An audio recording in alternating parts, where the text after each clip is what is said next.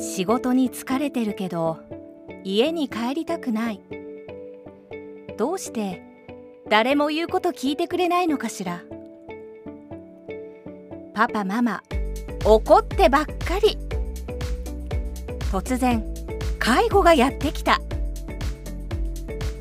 日本初の家族の学校では人間関係リテラシーをはじめ家族の法則を学び家族関係人間関係の在り方を考えます。家族を学ぶことは生きるを学ぶこと。インストラクターコースもあります。検索は NPO 法人日本家族関係人間関係サポート協会まで。ひろこ先生と家族を考えるラジオ。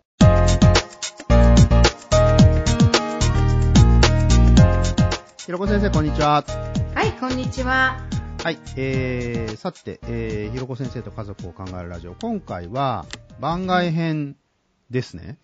そうですね、一回、はい番外編をはい挟ませていただこうと思いはいます。。はい、はいありがとうございます。えーっと、番外編のネタとしては、ネタとしてはね、この間、はいうんあのー役割分担のお話をしたときに、はいマッツーさんがその、ケアっていうのはどういうことですかっていうのをしつこく言いましたね。しつこく言いそうました。そうそう。はい。はい。そう、それでもすごく大事なことなので、んなんかうんうんうん一度、ちょっと取り上げてみたいなと思っているんですけど、はい。ケアとは何かってことですねう。んはい。ありがとうございます。はい。えっ、と、まあ、私たちっていうのかな、まあ、あの、看護職だったり、介護だとか、まあ、福祉だとか、そういう、うん、対人支援の領域だと、ケアっていうのはもう、あの、なんていうのかな、はいいケアって何かと考えることもなく、まあまあ、あの、うん、うん。そうですよ共通ね。言語になってるんですけど、うん、うん。まあ、まずその、はいケアって何だろうと思ったその、はい。うん、マッツーさんのうん、うん、うん。どういうところがクエスチョンマークなのかとか、ちょっと教えていただけるといいかなと思うんだけど、どうでしょょう？なんかね、あのーなんかね、気にかけるみたいなう。はい。まあ、ケアって、テイクケアオブのケア、うんだと思うんですけれども、はい。なんか気にかけるとか、はい。うーんと、あと子育てだとお世話するとかね、はい。うんうん、みたいなことは思いつくんですけれども、はい。なんかね、あの、やっぱこの間ひろこさんの話聞いていて、うんう。ーんとね、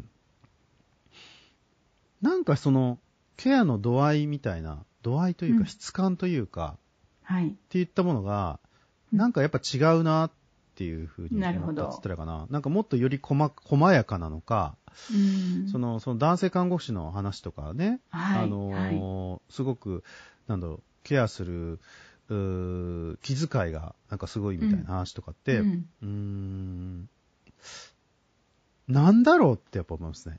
そうか。なんか、いや、うんマッツーさん鋭いなっうん。て、ううんん、思ったんですけど、まあ。まあ私もこの機会にちょっと、うんあの、ケアってことを考えてみたいと思って、あの、ミルトン・メイヤロフっていう、まあ、哲学者の方が書いた。ケアの本質、生きることの意味っていう、まあ、うんロングセラーがあるんですね。はいあの、なんだろうな、まあ、ちょっとバイブル的になっている本があって、うん。それはね、すごく難解で難しいんですけど、うん。やっぱりケアの本質はこうではいすっていうふうに、まあ、えー表現しているところがあって、はい。あの、ケアっていろいろ使うんだけれど、例えば、親がこうケアするとか、そね。れからね、教師が学生をケアするっていうこともあるし、ああ、なるほど。うん、あるいはカウンセラーが、まあ、クライアントをケアするとか。それから、ちょっとここは、うんあの、共感しにくいんだけど、芸術家が自分の作品をケアするっていう言い方もあるらしいんですね。自分の描いた絵を、もう、描い描いていく中で自分の違う人格を持ったものになっていくっていう、その、うはあ。ん、で、それうんを、うんうんまあ、むしろうん描いた人がケアするとうんか、それから、うんなるほどと思ったのは、市民がうん。共同社会をケアするっっていう言い方もあって、ああ、なるほど。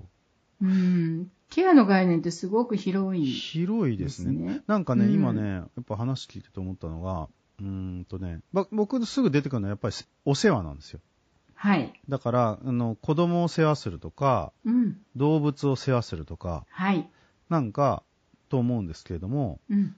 やっぱその、世話っていう概念とちょっとずれる、いの一致するときもあるんでしょうけど、なんかずれる気がしますね、今の。そう話聞いてるだけでもね。さすが、そうなんですよ。その、うんつまり、そういう、まあ、子供が、うん。あ、親が子供とかね、それから飼い主が猫とかね、あの、そういう、まあ、お世話っていうことが中心になる、はい。領域もあるんだけど、はいはい。結局、あらゆる、うん。まあ、教師が学生をとか、まあ、はい。あの、カウンセラーがクライアントとかね、うん。あらゆるそういうケアという働きに、うん。あ、な、ケイチがです。あらゆるこう、対人支援、はい。まあ、ある意味、人を、はい。こう支援するうん。時の中心概念になるのがケアっていう考なえ方で、うんうん。それは何かっていうと、うん。その人が成長すること、そして自己実現するのを助けることがケアの本質だっていう。はあ、なるほどね。うん。なんか、あのー言葉で言うと、エンパワーメントに、と、でも似たような、その人を助けるとかね、支援する、そのじその人をはい自己実現をサポート、あの、そうですね支援するみたいなこと言うけど、なんかちょっと違う気がしましたね。エンパワーメントとまたケアも違う感じがしますね。そうで。すね。そのうんやっぱりじ自己実現っていうのが一つのキーワードになっていると思うんですけど。自己実現っていうのは、はいその人の中に潜在している可能性を最大限にはいこう発揮して、そしてはいはいはいはいはい生きていくっていうことうん。を、うん。うんその人が持っているものが最大限に開花するように、うんうんうんうん。あるいは開花させるっていうことが自己実現であり、はいそれを、まあ、助けるっていうこああ。やっぱなんか助けるっていう感じが強いのかな。今の話聞くと。と。そうですね。なんうんうん、そうそうその、うん。一人では自己実現がやっぱ、まあそうですね、そうですね。難しいので、はい、はい、はい。まあ、関わりの中で、うんその人が持ってる可能性が最大限に発揮されるよううんに、うん。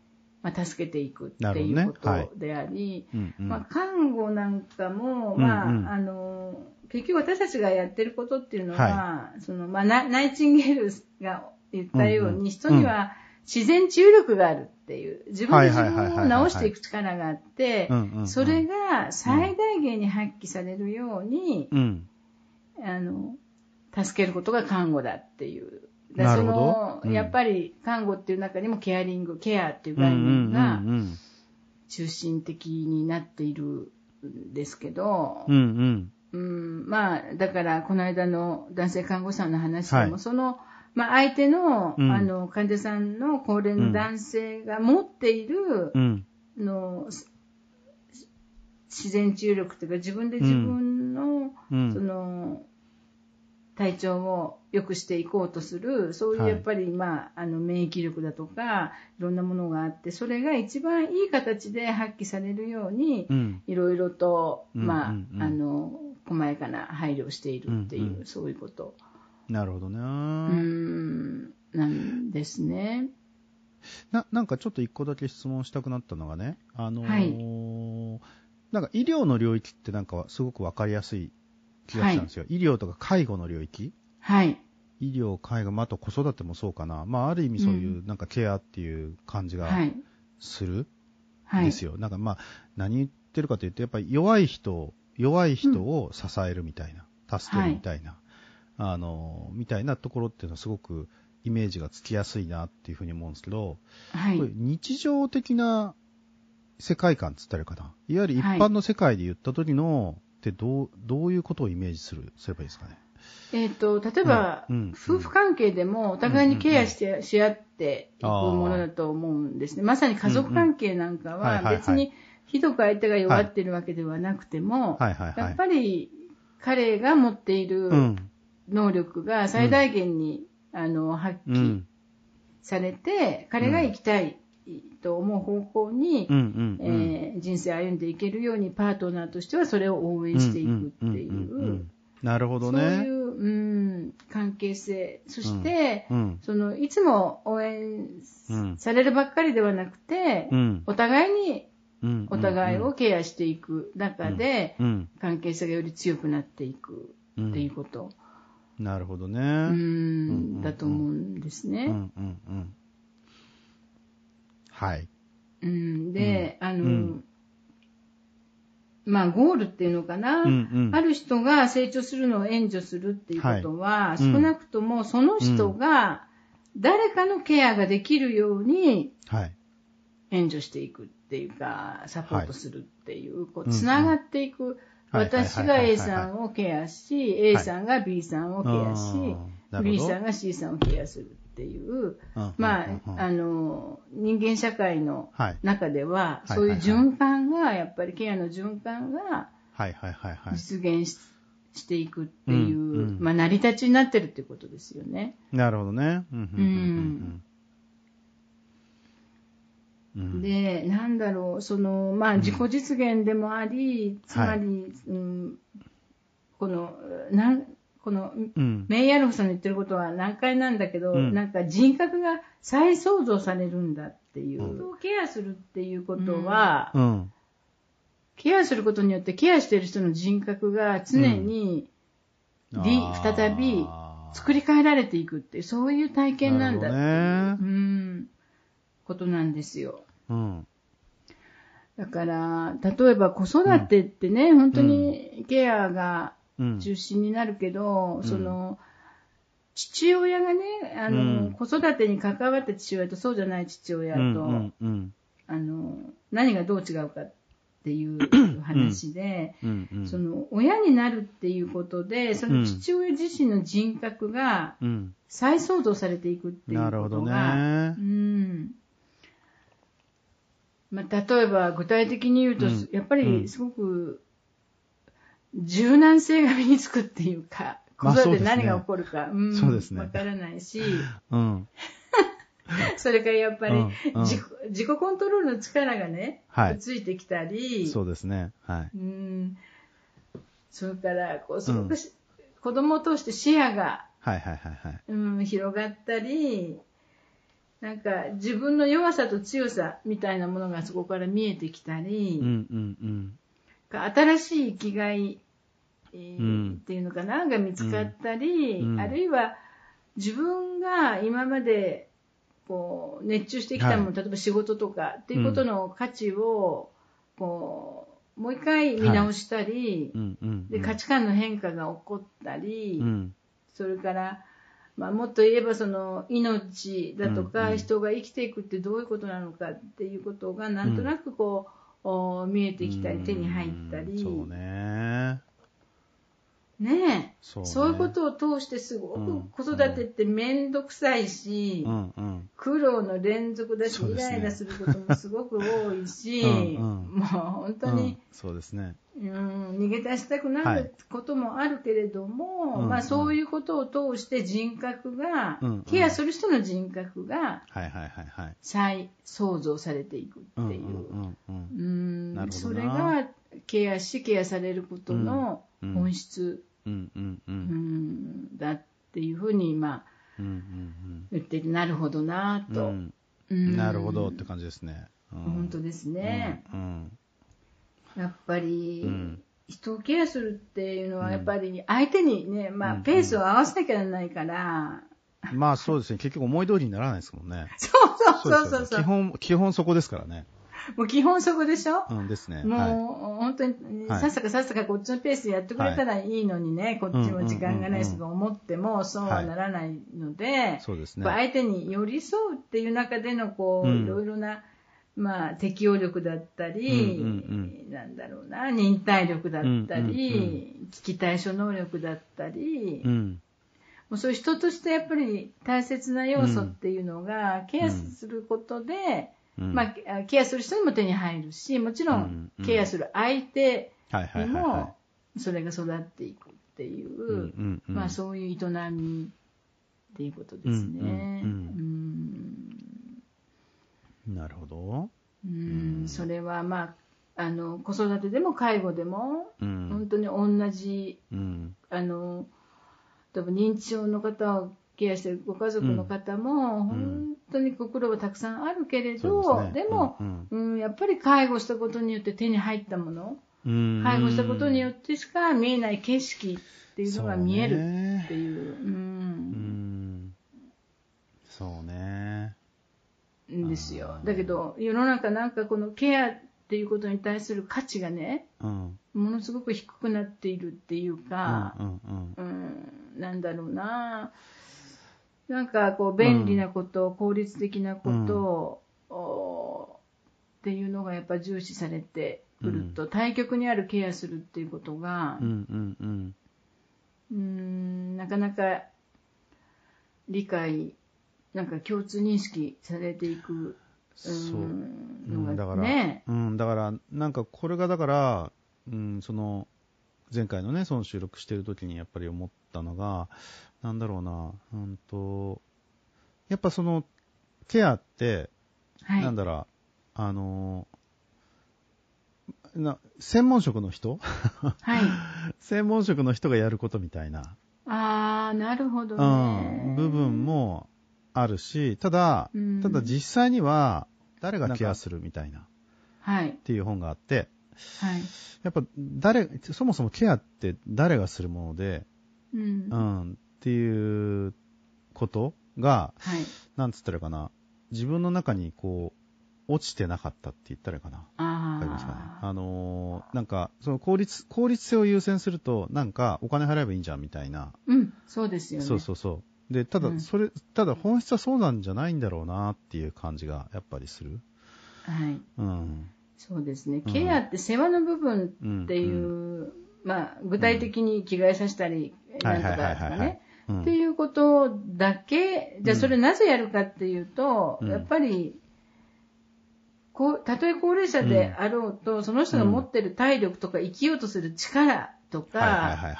この時に感じている感情だとか、うん嬉しい、うん楽しいとかっていうものがあるわけだから、うん。そういうものを大事に大事に育てながら、うん。最後の一息までその人らしく生きてもらうっていうのが、うん。まさにあのケアの本質。であり、うん、そういうふうになるようにお世話をするうん。っていうことがあって、それは、うん。まあ、あの、なんだろう、うん。まあ、先ほどのうん。松さんの最初の、お話で言うと、うん。もちろんそれをなりわいとしてる、プロフェッショナルになりわいとしてる人もいるけれど、ええええええ。あのまさに家族っていうのは、うんうん。私はケアが循環していく最小単位はいはいはいはいはい。だと思っていて、子育てでもうん。赤ちゃんをママがケアするで、うんうん。ね、赤ちゃんが微笑みを返してくれて、うん。ママがすごくまた元気になるとかっていう風なうん。その人間のもっと太古の昔からあった営みの、うん。その一番の根源的な部分っていうのがケアしケアされる。そしてそれが循環していく、うん、ことでありその最小単位が私は家族だと。あのもちろんそんな家族どこにいるってね、あの本当にそうだとうん思う思うけどはい。だけどさやっぱり、そのいがみ合いたくて家族になった人はいないわけだから、それはそうですよね。それはそうですね。だからやっぱりね、うんうん多くの人の腹の底には、やっぱり愛し愛されたいっていうね、はいはいはいはいあはいはい。の、そういうもう根源的なニーズが、そうですんね。あるわけで、うん。それがどういう形でうん具体的に発揮されるかっていうと、結局お互いにケアし、ケアされるっていうことだし、うん。家族って面白いなと思うのは、うん本当に、うん。まあそうならない場合もあるけれども、もう何十年と関係が途切れていても、はい。またそこから芽が出てくるってことが本当にあってね、びっくりするような、なんかもう凍りついた、その大地の中うんからも、うんうん。こう芽が出てきたり、もうこれは絶対枯れてるなと思った、はその枝からもね、はい。ふっと、その新しい芽が出てくるっていうことがね、本当に家族の場合はうん。あって、そう、すうんうんうん。すべてがそうなるわけではないけれど、うんなん。か本当に不思議な存在だなって思うことがとっても、うんあるんですよね。うんだからやっぱり人が生きていく上での、うん。あの、なんていうのかな、うんうん。やっぱりこう、うん。原理原則みたいなものんをまさにこう形にうん。していくところが場がまあ家族なのなるほどだなというふうにはううんんうん。うん。もうこう理屈超えてる？そうね。そうね。そうね。うん。うん。う本ん当に。うん。だからとっても深いケアって意味があるしもともとは、はいはい。あの家族の中とか、まあ、近ごあのごく親しい人の中で行われていたことが、うん。だんだんだんだんこの近代社会になって、うんうんうん。それが外注化されて、そうですね外注化されてうん、そっちの方がケアという、はいはい。なんか市民権を得たっていう感じ。そうそうそうそうそう。うん。うん。そうそうなんですよ。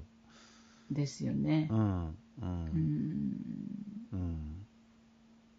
なんかだからこそ、だから自分、なんだいわいわゆる普通の人としてね、専門職じゃない人として、はい。やっぱ、なんか、なんだろうな、すごくその分かる部分っていうの、そのそもそもなんか一人一人がも持つべき話っていうか、もうん。自然と持ってる話、そもそもね、そもそも持ってるっていう話と、の中でやっぱり、なんだろうな、なんか、特に専門職から見たときになんかあるんですか、やっぱり。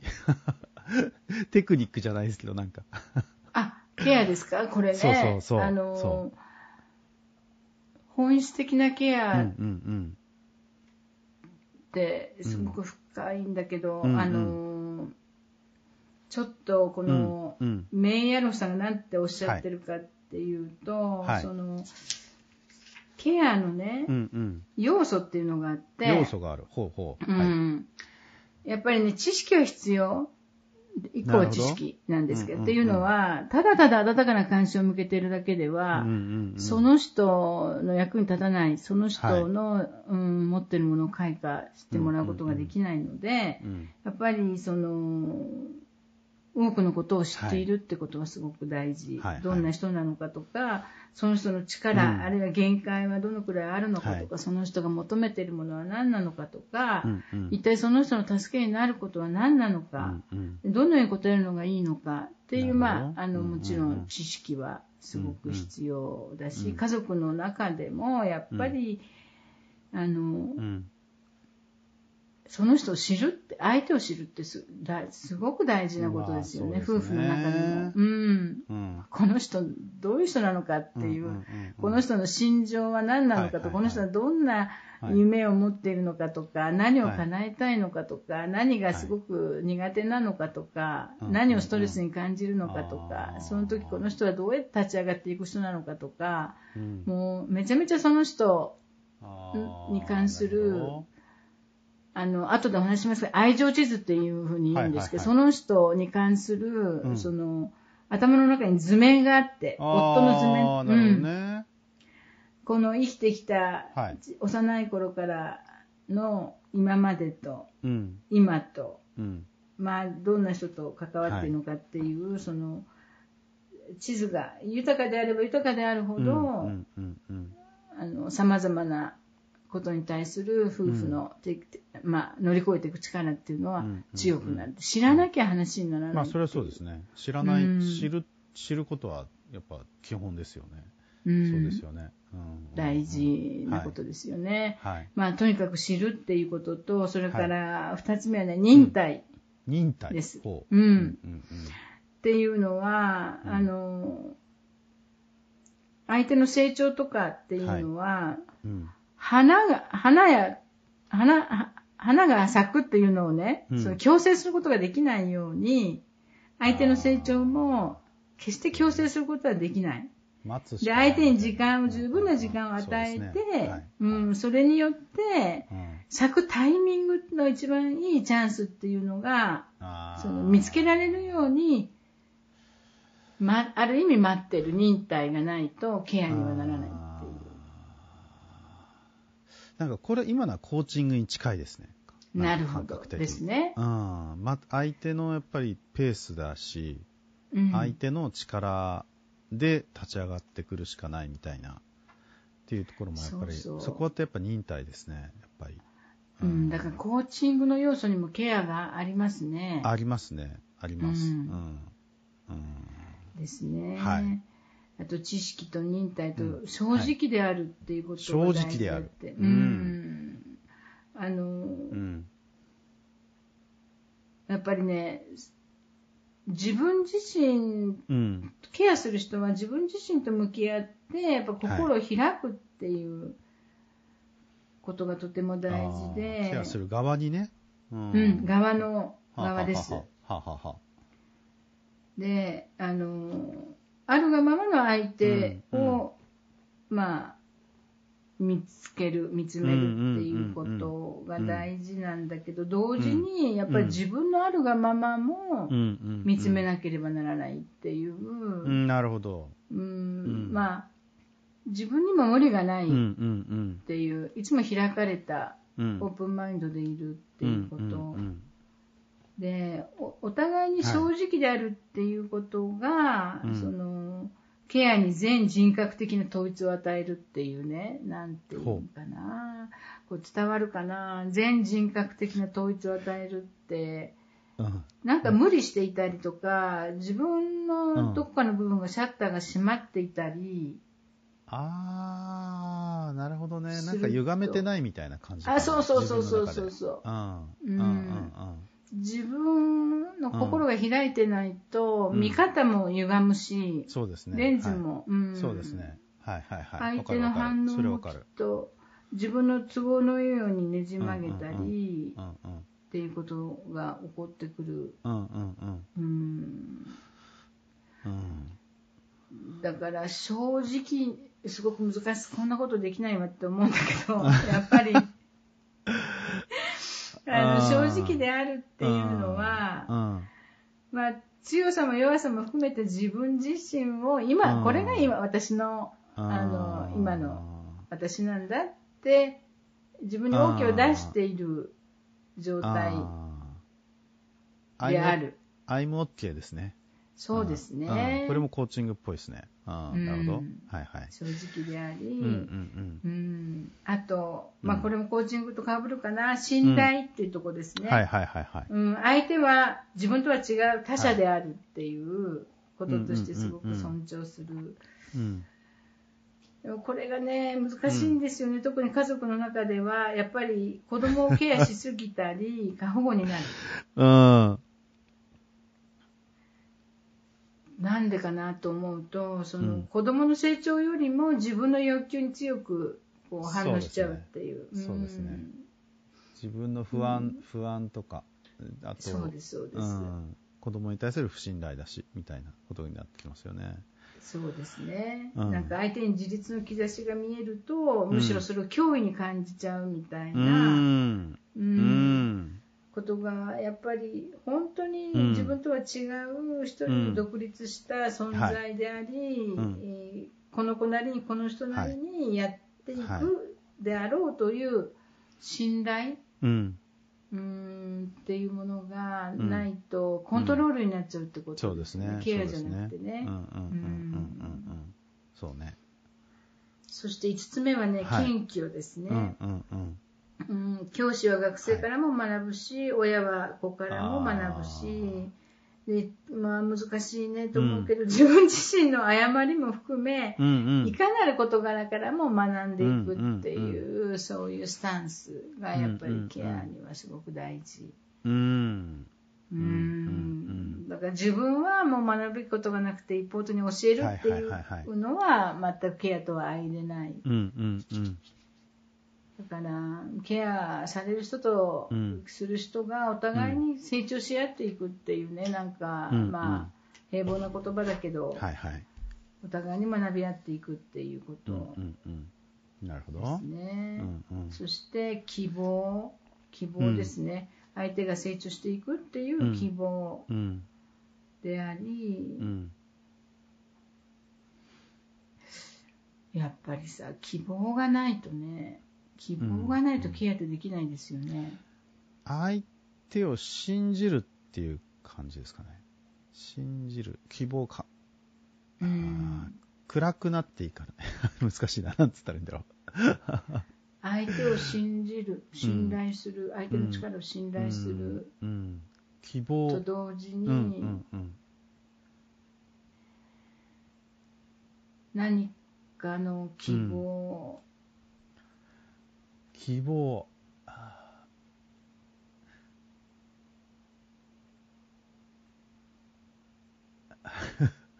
なんーかうんうんうん。可能性をはい。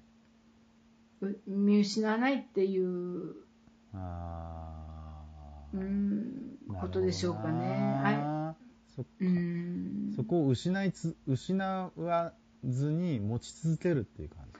そうそうそうそう。希望をね。うん。なるほどな。そう、どんなことがあっても可能性はあるはい。っていう、なるほどね。まだやり方が、まだ可能性がある、残されている可能性、あ、可能性はなんかすごくしっくりくるな。ううんん、可能性があるっていう。可能性があるうん、うん、うん、うん。うん。というはい。捉え方、物事の。うんうんうんそして、うん勇気。うん。で、やっぱり、まあ、ケアしていく、相手をケアするはい。時に、全然自分には経験のないことが起こったり、はい。はい。はい。はい。未知の世界はい。に、こう分け入っていくっていうこともやっぱ起こるわけで、まあそこに、ううん入っていくだけの勇気はい。はい。はい。はい。なんだろう。な、最どんなことが起ころうと、うんまあ、付き合っていくっていうことかなと思ったり、難しいけど、まあ、うん限界を引かないっていうこともある。うん。なるほどな